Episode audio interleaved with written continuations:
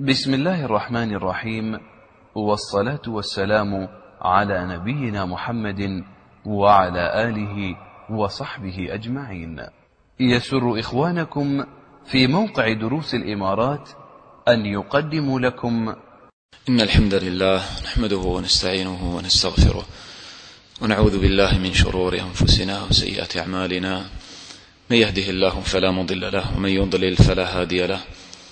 وأشهد أن لا إله إلا الله وحده لا شريك له وأشهد أن محمدا عبده ورسوله. يا أيها الذين آمنوا اتقوا الله حق تقاته ولا تموتن إلا وأنتم مسلمون. يا أيها الناس اتقوا ربكم الذي خلقكم من نفس واحدة وخلق منها زوجها وبث منهما رجالا كثيرا ونساء. اتقوا الله الذي تساءلون به والأرحام. إن الله كان عليكم رقيبا. يا أيها الذين آمنوا اتقوا الله وقولوا قولا سديدا. يصلح لكم أعمالكم ويغفر لكم ذنوبكم. ومن يطع الله ورسوله فقد فاز فوزا عظيما. أما بعد فإن أصدق الحديث كتاب الله وخير الهدي هدي محمد صلى الله عليه وآله وسلم وشر الأمور محدثاتها كل محدثة بدعة وكل بدعة ضلالة وكل ضلالة في النار. نبدأ في هذه الليلة بإذن الله تعالى وتوفيقه بكتاب العقيدة الواسطية لشيخ الإسلام ابن تيمية رحمه الله تعالى والمتوفى سنة ثمان وعشرين وسبعمائة للهجرة. ونسأل الله تعالى أن ينفعنا بما علمنا وأن يعلمنا ما ينفعنا وأن يزيدنا علما. نسأله تعالى أن يبارك لنا في دراسة هذا الكتاب وهذا الكتاب في حقيقته من باب زيادة الإيمان بالله جل وعلا والتفكر في أسمائه وصفاته. فهذه المجالس في حقيقتها إنما هي مجالس ذكر لله جل وعلا. و مجالس تعظيم لله وإجلال لله. والنبي صلى الله عليه وسلم يقول ولا قعد قوم يذكرون الله إلا نزلت عليهم السكينة وغشيتهم الرحمة وحفتهم الملائكة وذكرهم الله في من عنده. فنسأل الله تعالى أن يزيدنا بهذه المجالس إيمانا وإخلاصا وتوحيدا ومحبة وشوقا له جل وعلا وخشية وتذللا له جل جلاله. هذا الكتاب العقيدة الواسطية. لماذا سمي هذا الكتاب بالعقيدة الواسطية؟ تقول انظر الفتاوى المجلد الثالث 164 164 مجلد الثالث. ذكر ابن تيمية هناك سبب تأليفه لهذا الكتاب باختصار أن شيخا من واسط أرسل رسالة إلى ابن تيمية يطلب منه أن يكتب له عقيدة أهل السنة. أن شيخا من واسط واسط بلدة متوسطة بين الكوفة والبصرة في العراق. أرسل رسالة طلب من ابن تيمية أن يكتب له عقيدة أهل السنة فكتب هذه العقيدة. يقول ابن تيمية قدم علي من أرض واسط بعض قضاة نواحيها.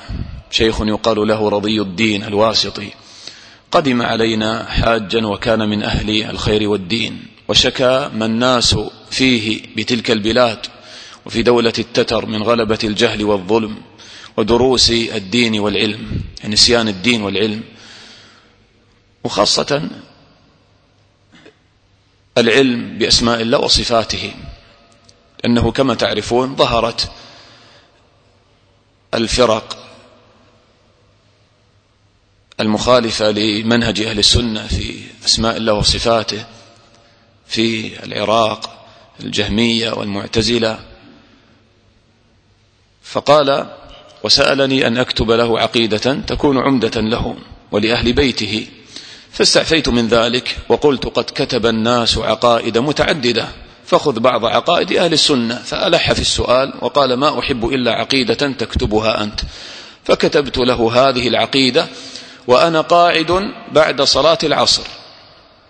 وقد انتشرت بها نسخ كثيرة في مصر والعراق وغيرها. تأمل كيف كتب هذه العقيدة بعد صلاة العصر؟ في جلسة بعد العصر إلى المغرب تقريبا. لكن انظر إلى توفيق الله تعالى لهذا الإمام رحمه الله تعالى. كيف هذه العقيدة إلى الآن ندرسها؟ يعني من سبعمائة سنة تقريبا وكثرت عليها الشروح. وهذا الإخوة الله من توفيق الله تعالى لعبده من أعظم بركات العلم وثماره ومن توفيق الله تعالى لعبده أن يوفق الله تعالى عبده لعمل يكتب الله تعالى له به الأجر إلى يوم يلقاه. وهذا أمر عظيم. ما يوفق له إلا من عظم إخلاصه لله. بقاء مثل هذه الكتب الإخوة ما جاء لمجرد حسن تأليف أو ترتيب أو تصنيف وإلا فالكتب كثيرة. ولكن المدار الإخوة على تحقيق الإخلاص والعبودية لله. يكتب هذا الكتاب وقلبه معلق بالله. يريد تعظيم الله يريد النصح للمسلمين. وهداية الناس للخير. يحببهم إلى الله يقربهم إلى الله. فيبارك الله تعالى له في عمله. أيا كان هذا العمل. وهكذا لما تنظر مثلا في رياض الصالحين للنووي وفي الكتب الأخرى تجد وراء هذه الكتب الإخلاص العظيم.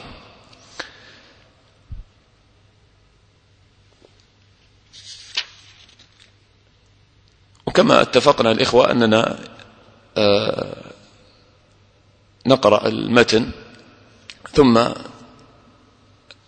نقرأ شيئا من التعليقات من شرح الشيخ الفوزان حفظه الله. قال بسم الله الرحمن الرحيم. الحمد لله الذي أرسل رسوله بالهدى ودين الحق ليظهره على الدين كله وكفى بالله شهيدا.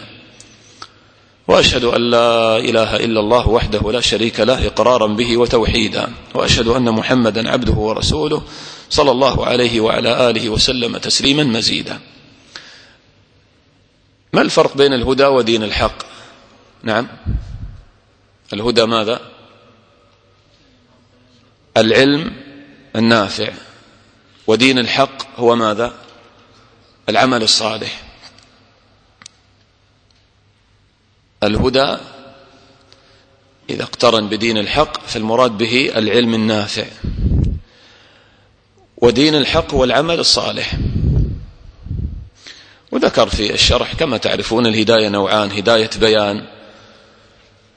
وأما ثمود فهديناهم. وإنك لتهدي إلى صراط مستقيم. هداية بيان الأنبياء عليهم الصلاة والسلام والدعاء إلى الله يبينون للناس الحق. هذه هداية بيان. والهداية الثانية النوع الثاني هداية ماذا؟ توفيق وإلهام. وهذه ممن من الله جل وعلا. كما قال إنك لا تهدي من أحببت ولكن الله يهدي من يشاء. طيب اهدنا الصراط المستقيم. هداية ماذا؟ ها؟ توفيق فقط. الاثنان. اهدنا يعني بين لنا علمنا يا ربنا وكذلك وفقنا للعمل بالعلم فهي هداية علم وعمل. هداية علم وعمل. عكسها غير المغضوب عليهم الذين يعلمون ولا يعملون ولا الضالين الذين يعملون عن جهل لكن لا يعلمون الحق. قال وإنك وقال إنك لا تهدي من أحببت ولكن الله يهدي من يشاء. آه إذا الهدى هو العلم النافع ودين الحق هو العمل الصالح كما ذكر هنا. وأصل كلمة الدين الإخوة تدل على الخضوع. أصل كلمة دين في اللغة تدل على الخضوع. لذلك العمل الصالح يسمى دينا دين الإسلام العبادة لأن فيها خضوع لله. مالك يوم الدين يوم القيامة يوم الجزاء كما ذكر هنا فيه خضوع العباد لله جل وعلا. ما أحد يخرج عن جزائه وحسابه. الدين يسمى دينا لأن الذي عليه الحق يكون عنده شيء من الخضوع والذل صاحب الحق. فهي كلمة تدل على الخضوع. ولذلك تفسر هنا بالعمل. العمل هو الذي فيه خضوع وتذلل لله جل وعلا. نستفيد من هذه الجملة الإخوة وهذه آية من كتاب الله والذي أرسل رسوله بالهدى ودين الحق ليظهره على الدين كله. نستفيد من هنا فائدة جليلة وهي أن ظهور الدين إنما يكون بالعلم النافع والعمل الصالح. فكلما أقبل المسلمون على العلم النافع والعمل الصالح ظهر الدين. وعز الله تعالى الأمة.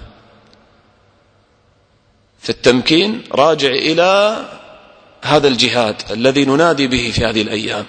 أعظم جهاد في هذه الأيام جهاد العلم جهاد العمل والدعوة إلى الله تعالى. بهذا يكون ظهور الدين كما قال الله تعالى ليظهره على الدين كله. فإذا تحقق المقصود من البعثة والذي أرسل رسوله بالهدى ودين الحق ستتحقق النتيجة ليظهره على الدين كله. لما ترك الآن أكثر الناس هذا الجهاد صرفوا عن العلم الشرعي وعن العمل الصالح وعن الدعوة إلى الله تعالى إلى الدنيا وشهواتها أو إلى أفكار منحرفة وطرق منحرفة في الإصلاح ما وجدوا ظهورا ولا عزا ولا تمكينا. قال وكفى بالله شهيدا. ما مناسبة ذكر شهادة الله هنا مع ظهور الدين؟ ليظهره على الدين كله وكفى بالله شهيدا. تقول يعني لماذا قال وكفى بالله شهيدا بعد أن ذكر ظهور الدين في هذه الآية؟ تقول لأن التمكين للدين والنبي صلى الله عليه وسلم شهادة فعلية من الله بأنه صادق وأن دينه حق. إذن لأن التمكين للدين لدين الإسلام لأن التمكين للإسلام والنبي صلى الله عليه وسلم شهادة فعلية من الله بأنه صادق.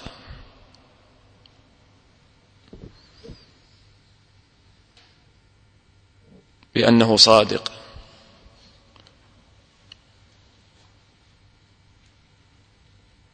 لأن الله تعالى لا يمكن أن يمكن لمن افترى عليه في الأرض.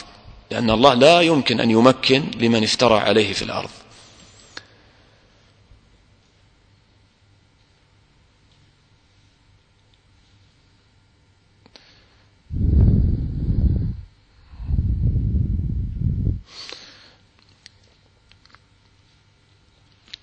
قال وأشهد أن لا إله إلا الله وحده لا شريك له إقرارا به وتوحيدا. إقرارا به وتوحيدا. وهذا طبعا الإخوة من براعة الاستهلال الآن المؤلف سيؤلف عقيدة آه، في الإيمان بالله وبأسماء وصفاته وهذا الباب مبني على الإقرار. مبني على الإقرار. ذلك قال هنا إقرارا به وتوحيدا. فهذا يشعرك بمضمون هذه العقيدة والرسالة. وأشهد أن محمدا عبده ورسوله صلى الله عليه وعلى آله وسلم تسليما مزيدا.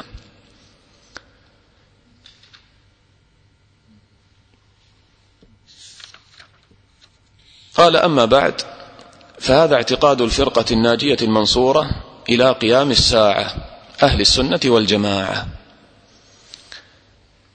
قال الشيخ هنا اعتقاد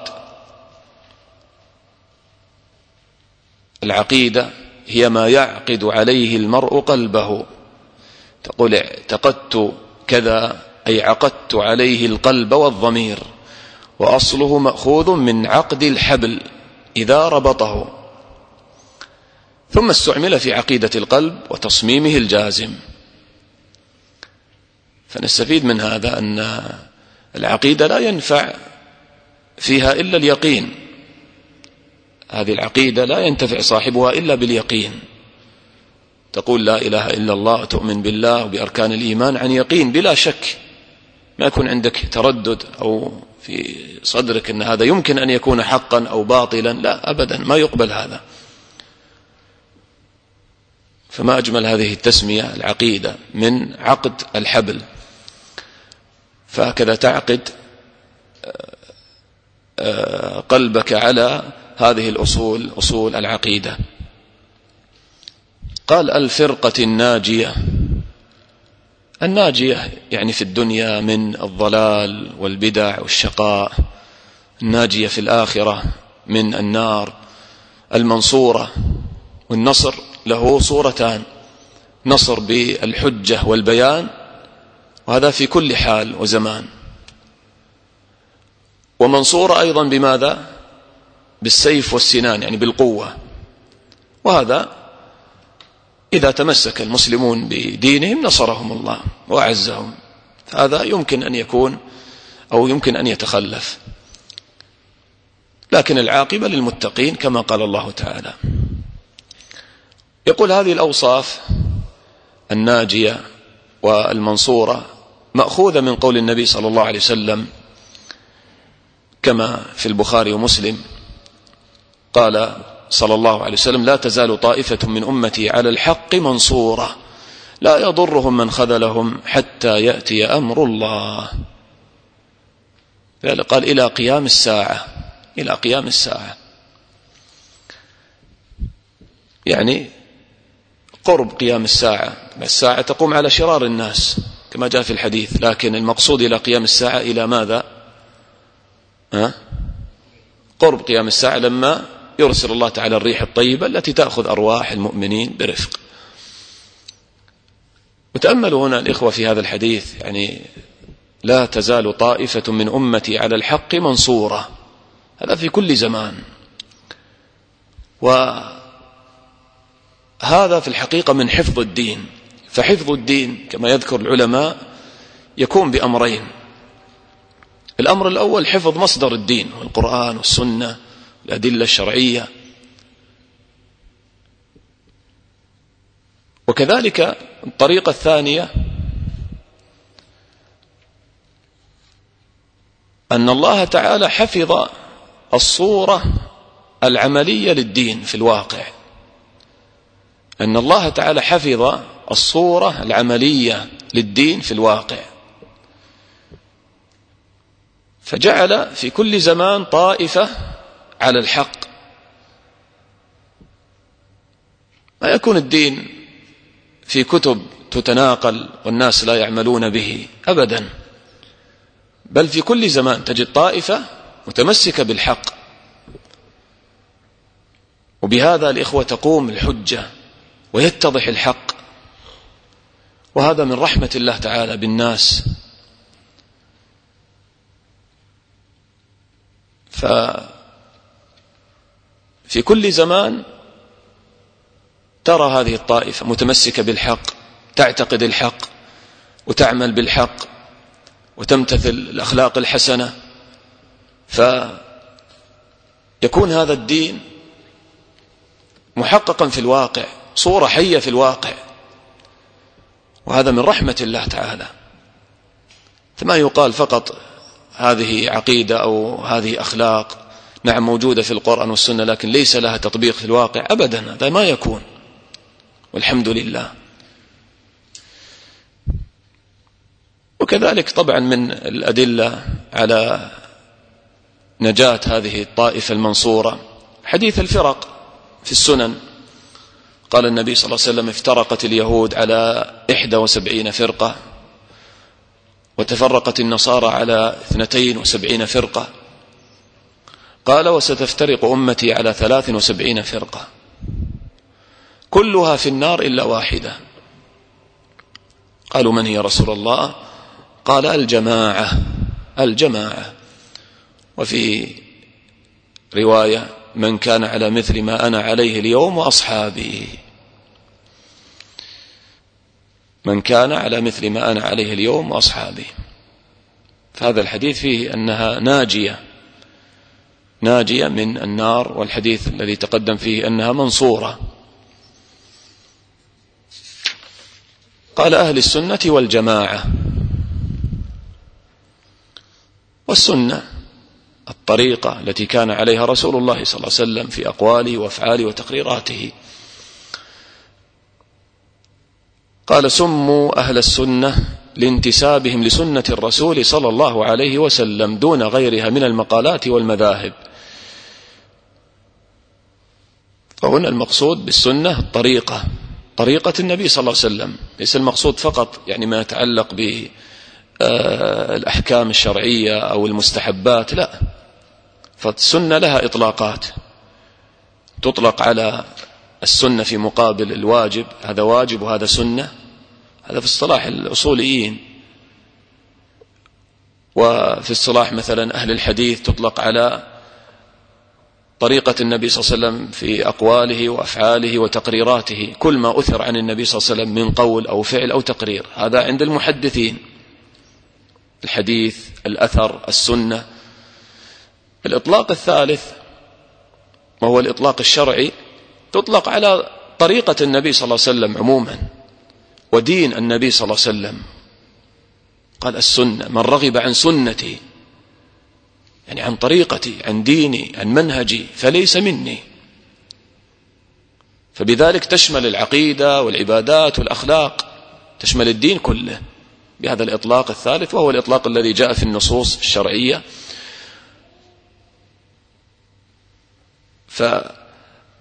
فأهل السنة إذا سموا بأهل السنة لانتسابهم لسنة النبي صلى الله عليه وسلم. قال بخلاف أهل البدع فإنهم ينسبون إلى بدعهم وضلالاتهم كالقدرية والمرجئة.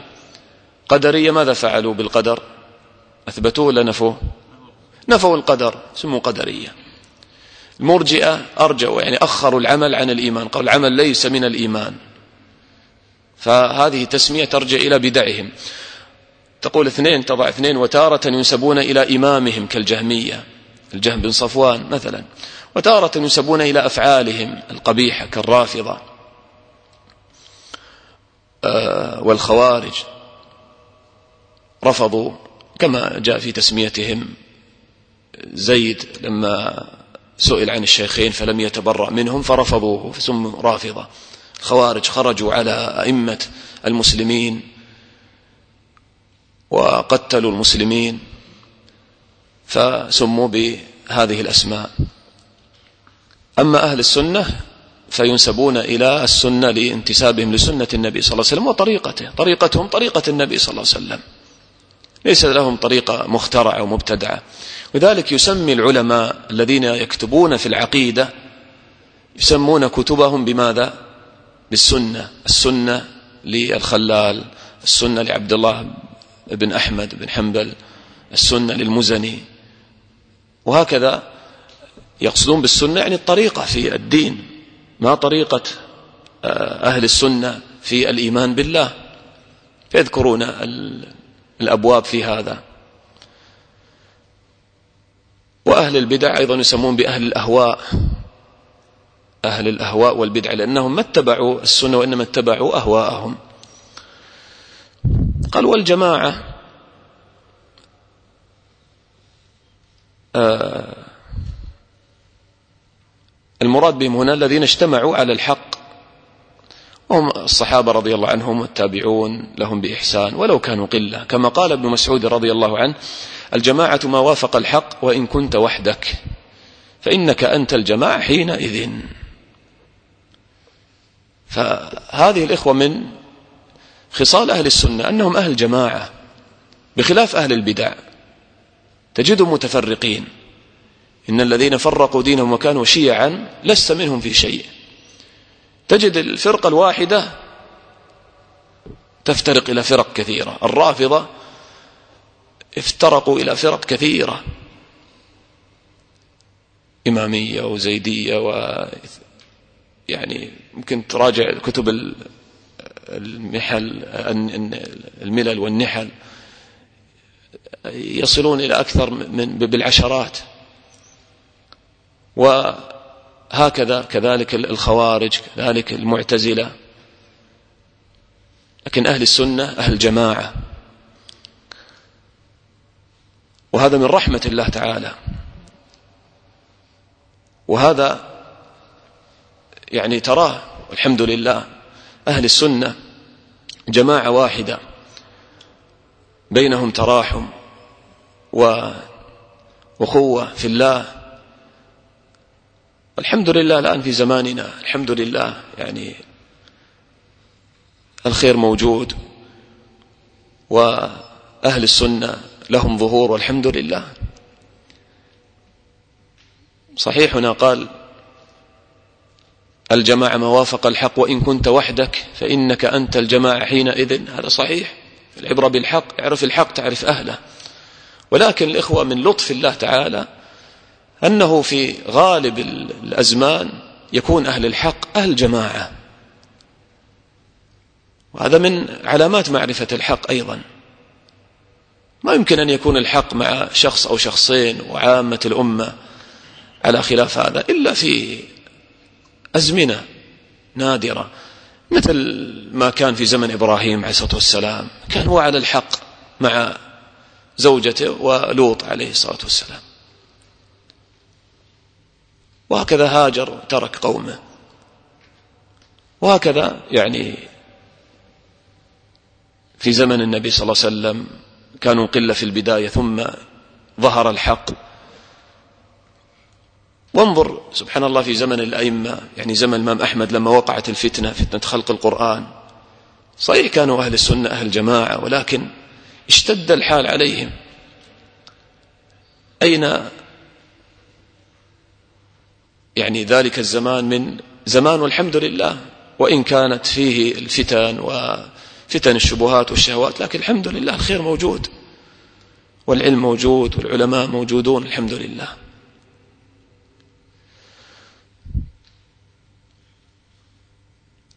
هنا الإخوة يعني لعلنا نقف عند هذا اللقب أهل السنة والجماعة فنذكر بعض القواعد المتعلقة بالألقاب. فتقول من القواعد في هذا أنه لا يجوز إحداث لقب غير شرعي ينتسب إليه المسلم. لا يجوز إحداث لقب غير شرعي ينتسب إليه المسلم.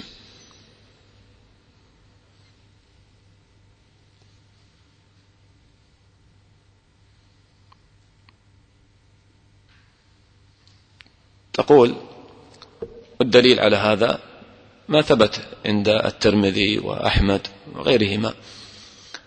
أن النبي صلى الله عليه وسلم قال من ادعى بدعوى أهل الجاهلية من ادعى بدعوى أهل الجاهلية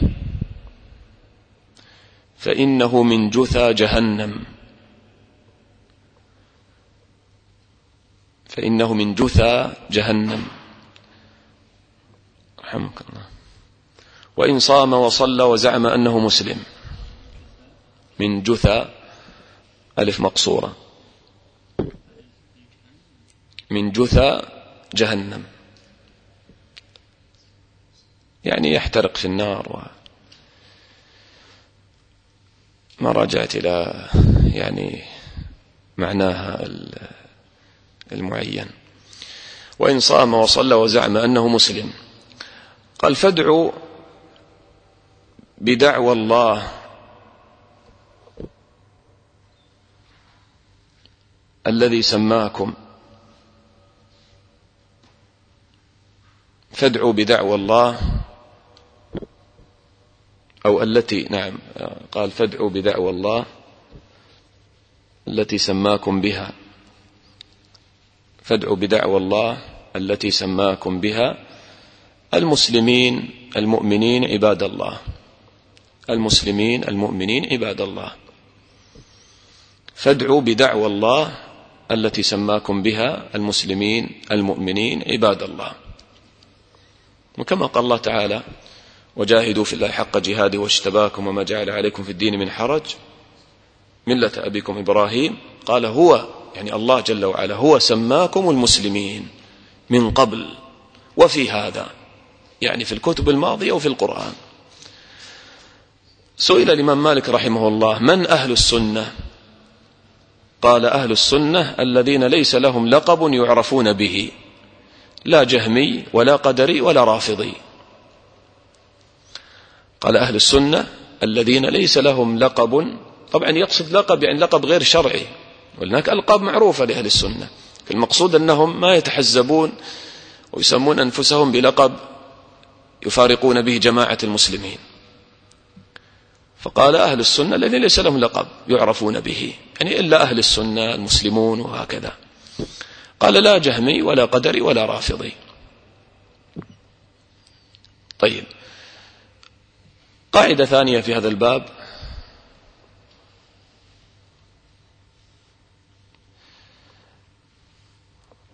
الألقاب الأخرى التي ظهرت لأهل السنة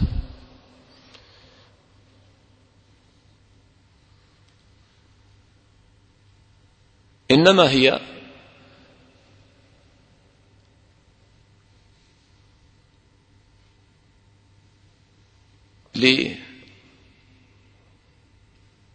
لتمييز الحق عن الباطل وتنقية الإسلام من الشوائب والأهواء. الألقاب التي ظهرت لأهل السنة إنما هي لتمييز الحق عن الباطل ولتنقية الإسلام من الشوائب والأهواء. يعني الإخوة لما ندرس تاريخ هذه الألقاب في زمن النبي صلى الله عليه وسلم ماذا كان يسمى الذي هو على الحق؟ ها؟ مسلم مؤمن فقط. وهناك طبعا أوصاف يعني أيضا اعتبرها القرآن المهاجرون هذا يعني وصف الأنصار. لكن ليست يعني طبعا جماعة أو حزب معين آه، يفارقون باقي الأمة وإنما هي أوصاف ثناء. طيب فإذا يسمى الواحد المسلم المؤمن وهكذا. لكن لما ظهرت البدع والفرق وانتسبت إلى الإسلام إذا قلت مسلم الكل يدعي الإسلام. الذي يسب الصحابة يدعي الإسلام. الذي يقول العمل ليس من الإيمان يقول أنا مسلم. الذي يقول الله في كل مكان يقول أنا مسلم. طيب كيف تعرف الحق؟ فمن هنا جاءت ألقاب أخرى من باب تمييز ماذا؟ الحق عن الباطل ليس من باب تفريق الأمة. لابد أن تفقه هذا المعنى. فقالوا أهل السنة والجماعة مثلا. و هذه الألقاب الإخوة يعني مختلفة لكن كلها ترجع إلى معنى واحد وهو يصب في اتباع الحق. يعني مثلا أهل السنة والجماعة أتباع السلف سلفية لأنهم يتبعون الصحابة رضي الله عنهم سلف هذه الأمة أهل الحديث أهل الأثر. ليس هناك فرق بينها هي فقط ألقاب من باب تمييز الحق عن الباطل فقط.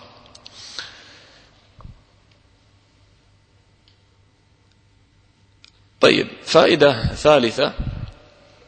ما الفرق بين الألقاب الشرعية لأهل السنة والألقاب المبتدعة؟ ما الفرق بين الألقاب الشرعية لأهل السنة والألقاب البدعية؟ تقول واحد الألقاب الشرعية تحوي الإسلام كله. الألقاب الشرعية تحوي الإسلام كله. يعني انظر هذه الألقاب لا تجزئ الإسلام. أهل السنة أهل السنة والجماعة اتباع السلف آه، أهل الأثر أهل الحديث ليس فيها تجزئة لدين الإسلام بخلاف الألقاب الأخرى. فتجد مثلا يعني يسمون أنفسهم ب آه، باسم معين ويهتمون أو ممكن أن نقول يعني يكون هذا اللقب خاصا لجزئية معينة في الدين فقط ويتركون باقي الدين ولو كان من أصول الدين. وهذا طبعا من يعني آه يعني من آه عدم تحقيق يعني حقيقة الإسلام. وكما عرفنا هذه الألقاب ما ظهرت يعني لأهل السنة إلا من باب تمييز الإسلام النقي عن الشوائب. كيف تأتي ألقاب بعد ذلك تجزي الإسلام و؟ ثم كذلك تقول هذه الألقاب الشرعية تحوي جميع المسلمين ممن سار على الكتاب والسنة على فهم الصحابة رضي الله عنهم. أن هذه الألقاب تحوي جميع المسلمين.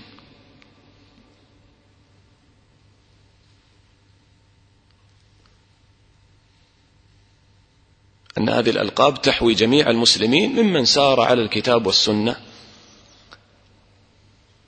على فهم الصحابة رضي الله عنهم.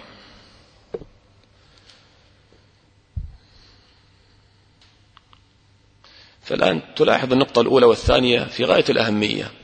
لو تأخذ الآن مثلا جماعة من الجماعات يسمون أنفسهم باسم معين آه، جماعة مثلا الإخوان المسلمين لهم أصول معينة الحاكمية أصول للحكم بمظاهرات بخروج على ولاة الأمر كما نرى الآن صراحة في الواقع.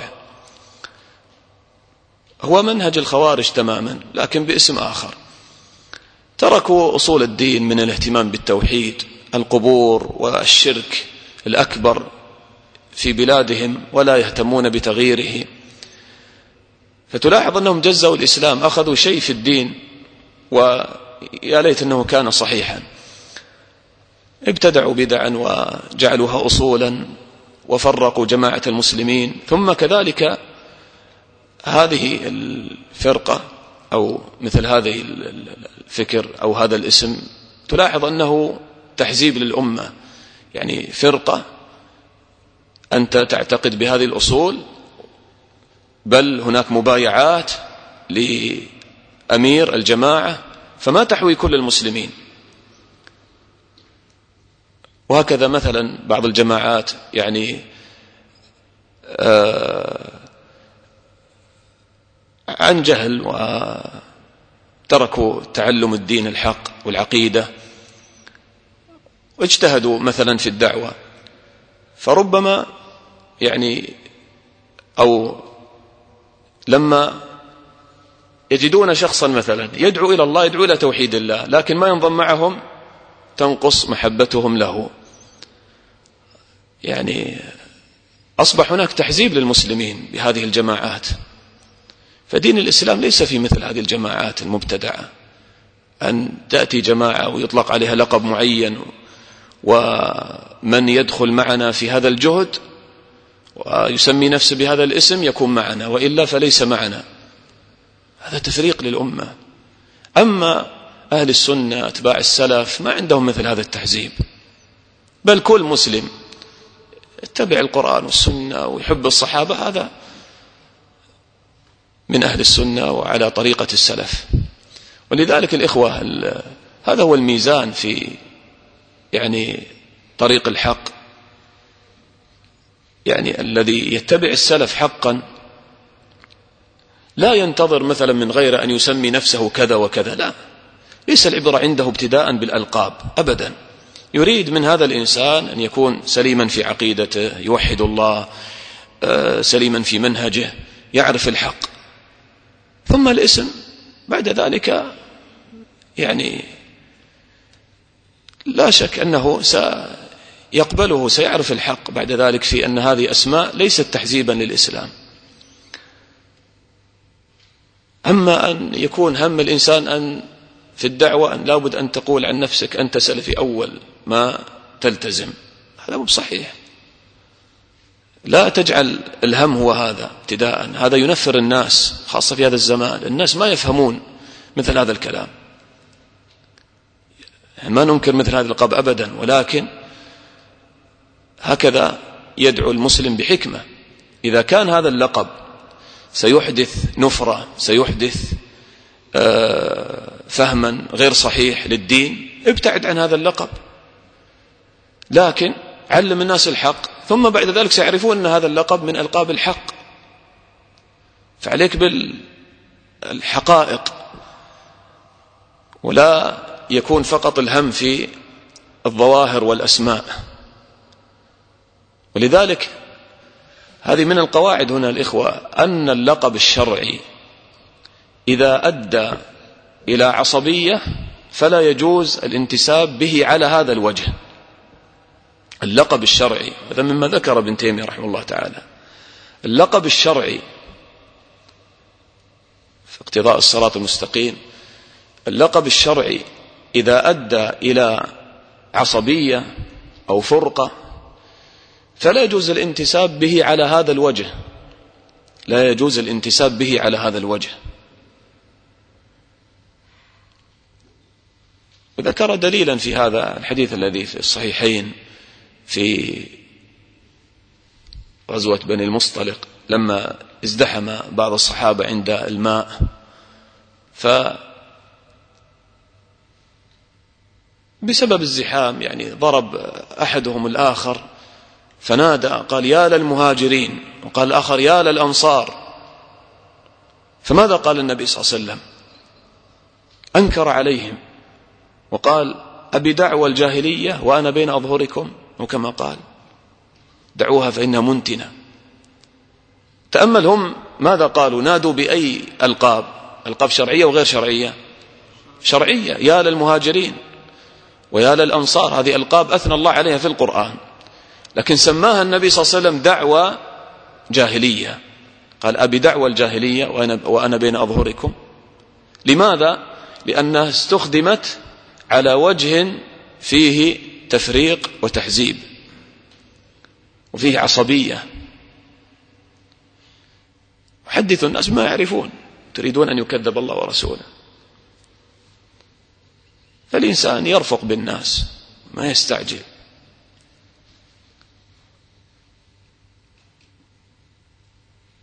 كذلك من الفروق بين الألقاب الشرعية والمبتدعة أن الولاء والبراء يكون على الإسلام والمنهج الحق لا على المذاهب والأشخاص. بخلاف الجماعات الأخرى غير أهل السنة. الولاء والبراء عند أهل السنة ما يكون لفلان أو لشخص أو لشيخ أو لمذهب معين أبدا. يكون الولاء والبراء على الدين على دين الإسلام. أما عند الجماعات الأخرى فالولاء والبراء على الجماعة نفسها. إذا تنتسب معنا في هذه الجماعة نحبك وتكون معنا وإذا ما انتسبت حتى لو كنت أتقى الناس ومخلصا في الدعوة إلى الله ينظر إليك أنك يعني على خير أو يرحمك الله. وهذا الإخوة أمر مهم جدا يعني الإنسان يراجع فيه نفسه الولاء والبراء. أن أحيانا يعني الغلو في شيخ معين ونعم يكون له فضل في الدعوة دعوة أهل السنة ومحبة عظيمة. لكن لا يكون هذا سببا في أن يكون الولاء والبراء على أقوال هذا الشيخ. لابد أن ننظر دائما إلى الحق وإلى الأدلة تتجرد. نعم على فهم العلماء. وإذا حصل خلاف بين أهل السنة فيما بينهم فلا ينبغي أن يكون الولاء والبراء على الأشخاص. بل ننظر في القواعد العلمية في الأدلة الشرعية في الخلاف الذي يسوغ والذي لا يسوغ. ف ويعني ينطلق طالب العلم من مثل هذه القواعد. أما أن يعني يكون ولاؤه وبراؤه على فلان أو فلان فهذا في الحقيقة يعني من يعني تفريق الدين. فتلاحظ الآن يعني بهذه الفروقات يعني مثل هذه الألقاب لن تؤدي إلى فرقة أبدا. تحوي الإسلام كله تحوي المسلمين كلهم. أصل المسلمين في الغالب يكونون من أهل السنة ما دام من مسلم يشهد أن لا إله الله ويعرف التوحيد. وعنده إيمان مجمل وإن كان عنده شيء من الجهل آه، ابتداء هو يتبع القرآن والسنة. يحب الصحابة رضي الله عنهم فهذا من أهل السنة والجماعة من أتباع السلف. لكن المسلمون في تحقيق هذا الأمر درجات. منهم الذي بلغ الدرجة العالية في هذا في تعلم العقيدة والعمل بها والأخلاق وكذا ومنهم من هو دون ذلك وهكذا درجات. بهذا ما يكون يعني الأمر ضيقا بعض الناس الآن للأسف يفهم أن أهل السنة أو أتباع السلف حزب وجماعة قليلة جدا من الناس محصورين في طلاب علم أو مشايخ معينين أو كذا. أبدا هذه نظرة سطحية وضيقة جدا لدين الإسلام.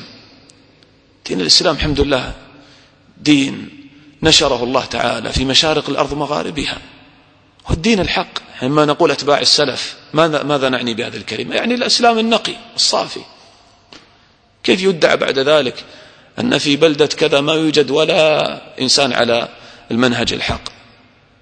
وفي بلدة كذا ما صحيح قد يكون في بعض بلاد كافرة كذا لكن بلاد فيها سنة وفيها خير. تدعو يعني أناس يدعون إلى التوحيد وإلى السنة. قد يكون عندهم بعض المخالفات أو الأخطاء ما تصل إلى الخروج من منهج أهل السنة. فالحمد لله الأمر يعني فيه مثل هذه السعة.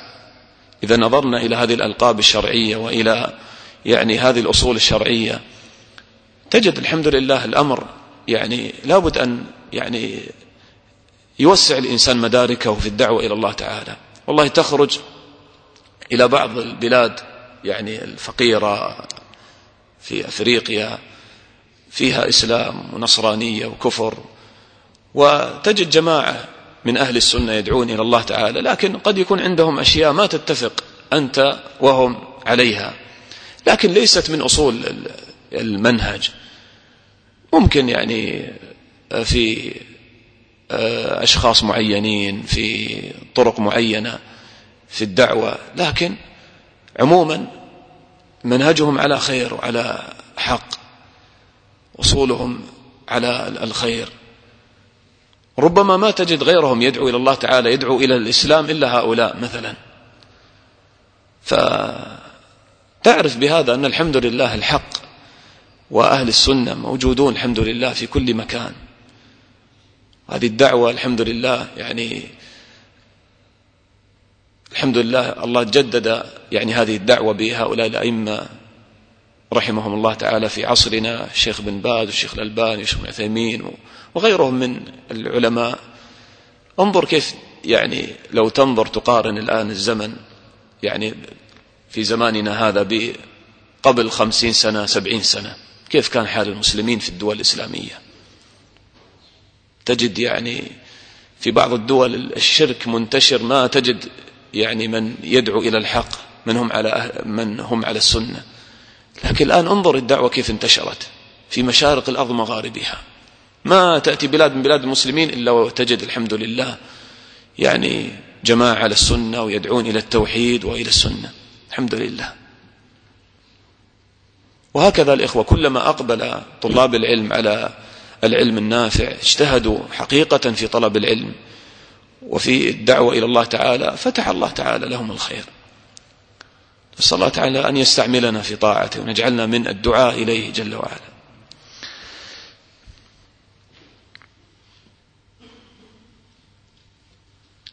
طيب. وهذا الكلام الإخوة ممكن أن تراجعوا كتاب مثلا حكم الانتماء للشيخ بكر أبو زيد رحمه الله. ذكر فيه مثل هذه أنا استفدت هذه الفوائد من كتاب الشيخ بكر أبو زيد حكم الانتماء. يعني ف يعني كتاب جميل في هذا الباب في يعني الألقاب و.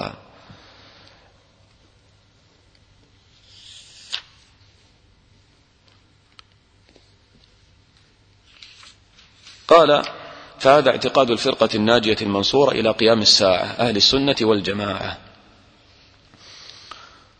وهو يعني هذا الاعتقاد هو الإيمان بالله وملائكته وكتبه ورسله والبعث بعد الموت والإيمان بالقدر خيره وشره. فهذا اعتقاد أهل السنة. يعني العقيدة قائمة على هذه الأصول الستة أركان الإيمان. كما جاء في حديث جبريل عليه الصلاة والسلام لما سأل النبي صلى الله عليه وسلم ما الإسلام؟ ما الإيمان؟ ما الإحسان؟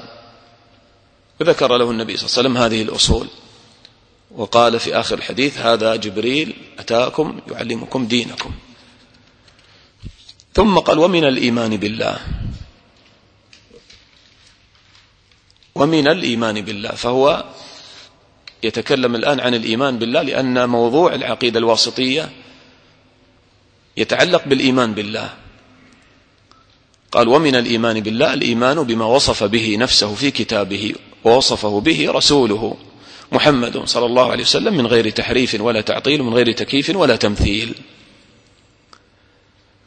ونستفيد من هذه الجملة الإخوة. آه، بعض الفوائد المتعلقة بالأسماء والصفات لأن موضوع العقيدة الواسطية يتعلق خاصة بتوحيد الأسماء والصفات. ثم ذكر المؤلف طبعا في آخر الكتاب شيئا من أصول المعتقد. القيامة ذكر القدر ذكر الإيمان مسائل الإيمان ذكر الصحابة. ثم ختم بالأخلاق التي التي يتحلى بها أهل السنة والجماعة. ف لكن الكتاب غالبه في هذا الباب العظيم باب الأسماء والصفات. قال ومن الإيمان بالله. و هذا الباب الإخوة باب الإيمان بأسماء الله وصفاته. باب عظيم. و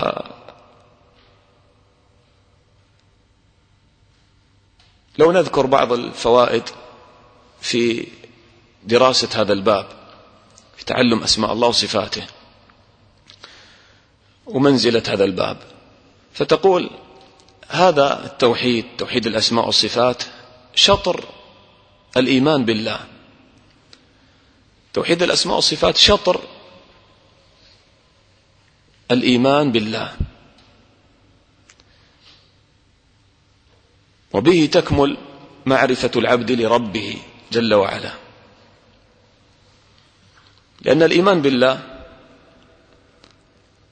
الإيمان بالله يرجع إلى تحقيق أقسام التوحيد الثلاثة كما تعرفون.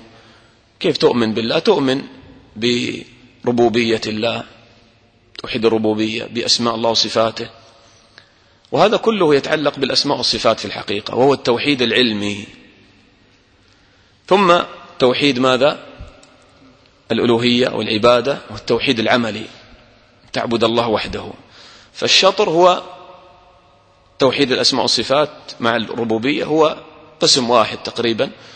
يعني بهذا التقسيم الثنائي يتعلق بالعلم والمعرفة التوحيد العلمي. فهذا الباب إذن هو شطر باب الإيمان بالله وبه تكمل معرفة العبد بربه جل وعلا. لذلك تأمل كيف النبي صلى الله عليه وسلم كان يجمع بين سورة الكافرون سورة الإخلاص. سورة الكافرون فيها التوحيد ماذا؟ العملي سورة الإخلاص فيها ماذا؟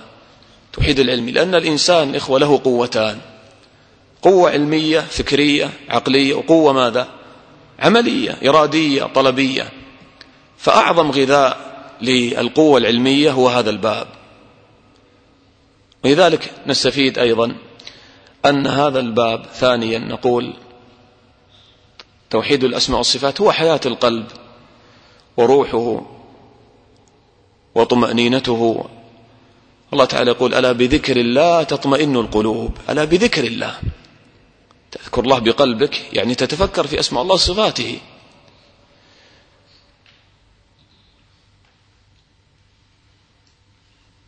لما تتفكر في أسماء الله وصفاته تزداد محبة لله. الحسن البصري رحمه الله يقول من عرف ربه أحبه. من عرف ربه أحبه. سبحان الله يعني الإنسان لما ينظر في حاله الأول قبل أن يطلب العلم يجد عنده معرفة إجمالية بالله. يعرف ربه لكن يعيش هكذا في الدنيا غافلا. لكن لما تأتي وتتفكر في أسماء الله صفاته تقف عند كل اسم من أسماء الله تتعلم آه، صفات الله تعالى وتقرأها وتتفكر فيها في عظمة الله في جلاله في رحمته في نعمه تشعر في قلبك بمحبة لربك بشوق للقائه بخشية لله. بذلك يطمئن القلب. كذلك الإخوة ثالثا هذا الباب هو الوسيلة لتحقيق العبادة والإحسان فيها. هذا الباب هو الوسيلة لتحقيق العبادة والإحسان فيها. تحقيق العبادة والإحسان فيها. النبي صلى الله عليه وسلم قال الإحسان أن تعبد الله ماذا؟ كأنك تراه. فإن لم تكن تراه فإنه يراك. أن تعبد الله كأنك تراه. كيف تصل لمثل هذا المقام العظيم؟ تعبد الله كأنك تراه. يعني يكون في قلبك إقبال على الله وشوق للقاء الله وأنت تعبده كأنك تراه من عظم الشوق الذي في قلبك. والمحبة والأنس بالله فلما تعبده كأنك تراه. فإن لم تكن تراه ما وصلت إلى مثل هذا المقام على الأقل استشعر مقام المراقبة فإنه يراك. أيضا هذا يتعلق بأسماء الله صفاته فهذا ما يكون. كيف يصل العبد إلى مثل هذا القرب وهذا الشوق للقاء الله؟ ما يكون إلا إذا تعرف على الله. وكلما تكرر وقع هذه الآيات والأحاديث التي تتعلق بأسماء الله وصفاته وعظمته. تقرأ آية الكرسي تقرأ آه ما من صفحة في القرآن لو فيها أسماء الله وصفاته. الأحاديث النبوية حجابه النور لو كشفه لأحرقت سبحات وجهه ما انتهى إليه بصر من خلقه. وما قدر الله حق قدره والأرض جميعا قبضته يوم القيامة والسماوات مطويات بيمينه. لله أرحم بعباد من هذه بولدها. وهكذا تقرأ في أسماء الله صفاته فيرق قلبك. فلما تعبد الله تختلف عبادتك عن عبادة عوام الناس. إنما يخشى الله من عباده العلماء علماء العالمون بالله وبشرع الله. وتأمل سبحان الله سورة الفاتحة كيف في بدايتها أسماء الله وصفاته. الحمد لله رب العالمين. الرحمن الرحيم. مالك يوم الدين. تأمل كأن هذه وسيلة لتحقيق العبادة بعد ذلك. قال إياك نعبد وإياك نستعين. تأمل كيف تقول إياك؟ يعني بالخطاب المباشر إياك. الآيات الأولى بالغائب الحمد لله رب العالمين. ما قلت أحمدك. الحمد لله رب العالمين. الرحمن الرحيم. مالك يوم الدين. فكأنك لما استحضرت هذه الأسماء والصفات اقتربت من الله وأصبحت مؤهلا للدخول عليه. تقول إياك نعبد. تحقق العبادة. العبادة مبنية على الإيمان بهذه الأسماء الحسنى والصفات العليا. إياك نعبد وإياك نستعين.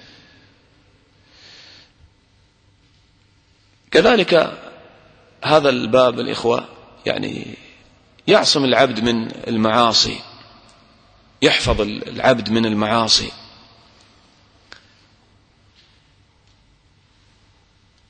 ويدعوه إلى التوبة إلى الله جل وعلا.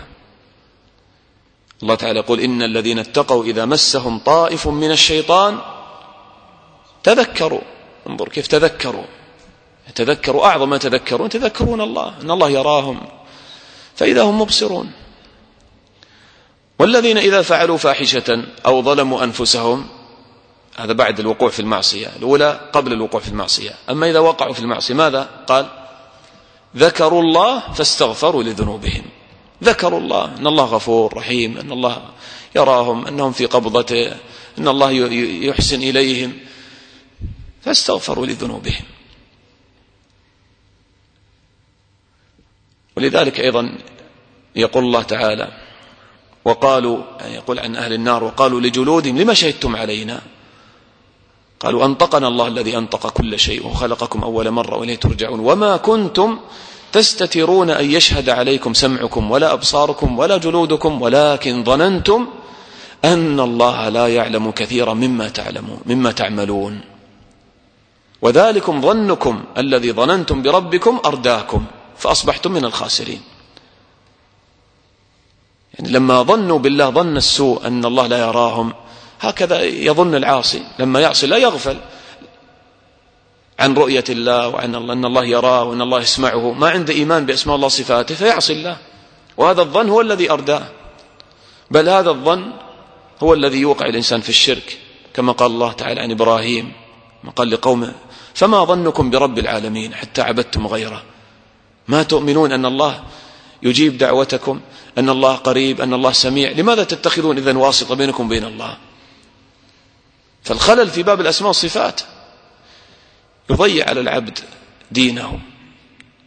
وكلما كان العبد عنده إيمان بأسماء الله وصفاته حقق العبوديات العظيمة لله. انظر الآن الذي يؤمن يقينا أن الله ينزل إلى السماء الدنيا حين يبقى ثلث الليل الآخر. وفي قلبه إيمان وتعظيم لله. والله يستحي من الله أن ينام في مثل هذا الوقت. لكن والله لخواء قلوبنا من هذا الباب ما فيها ذلك الإيمان بأسماء الله صفاته واليقين بهذه الصفات. ننام. لو الواحد منا يقال لو سيأتيك ملك في هذا الوقت تجده ما ينام الليل كله. كيف بملك الملوك؟ فالإخوة كل ما رسخ اليقين بهذا الباب هذه الصفات استشعر الإنسان هذه الصفات في حياته ساقته إلى العبودية لله تعالى. كما قال بعض السلف أدركت أقواما كانوا يستحيون من الله من طول الضجعة بالليل. ثم كذلك هذا الباب الإخوة يطمئن القلب عند المصائب. يطمئن القلب عند المصائب. الله تعالى يقول ما أصاب من مصيبة إلا بإذن الله ومن يؤمن بالله يهدي قلبه. تأمل كيف؟ قالوا من يؤمن بالله. يؤمن بأسماء ومؤمن عند أصل الإيمان. لكن لماذا قالوا من يؤمن بالله؟ يهدي قلبه. أن يؤمن بأن الله حكيم فيما قدر أن الله رحيم أن الله قدير أن الله عليم بحاله. يهدي قلبه فيرضى ويسلم. والله بكل شيء عليم. أنت, أنت لا تعلم المصالح. ارضى باختيار الله تعالى لك. الله هو الذي اختار هذا لك قدرا. فكيف تتهم الله تعالى في اختياره؟ تظن أن أنت اختيارك لنفسك أحسن من اختيار الله تعالى لك؟ وعسى أن تكرهوا شيئا خير لكم وعسى أن تحبوا شيئا شر لكم. والله يعلم وأنتم لا تعلمون. فوالله الذي يعيش مع أسماء الله صفاته ما يمكن أن يحزن ما يمكن أن يغتم في هذه الدنيا. لا تحزن إن الله معنا. فمن وجد الله فقد وجد كل شيء ومن ضيع الله فقد ضاع عليه كل شيء. ما دمت مع الله وتتفكر في كل حال من أحوالك باسم الله صفاته فأنت في سعادة وفي طمأنينة في كل حياتك. فهذا العلم الإخوة هو أشرف العلوم أشرف العلوم ولذلك الله تعالى أمرنا به. قال لتعلموا أن الله على كل شيء قدير وأن الله قد أحاط بكل شيء علما. يعني لما قال الله الذي خلق سبع سماوات ومن الأرض مثلهن. هذا جانب الخلق. قال يتنزل الأمر بينهن. الشرع. قال لتعلموا أن الله على كل شيء قدير وأن الله قد أحاط بكل شيء علما. فإذا الإخوة الذي ينبغي على المسلم أنه يعني يجتهد في معرفة هذا الباب ونحن يعني دراستنا لهذا الكتاب يعني سنمر على آيات كثيرة فيها أسماء الله وصفاته. فهذا المقصد أن أول مقصد أول نية ينويها المسلم بدراسة هذا الباب أنه يصلح قلبه. بذلك يقترب من الله وتحسن عبادته تنصلح عبادتك لله تبتعد عن المعاصي تزداد إيمانا. هذا الذي تريده من دراسة الأسماء والصفات. بخلاف ما يظن بعض الناس بعض الناس يظن أن الأسماء والصفات عبارة عن قواعد وقيل وقال ومناقشة لأهل البدع وردود على شائر المعتزلة وكذا. هذا جانب آخر يعني جانب من باب دفع الشبهة. أما أصل هذا الباب كما قال الله تعالى ولله الأسماء الحسنى فادعوه بها. هذا المقصد. ف فال... إذا علينا أن نعرف هذا الأمر. ولذلك الإخوة يعني الكتب كتب العقيدة وأهل السنة تزيد الإيمان.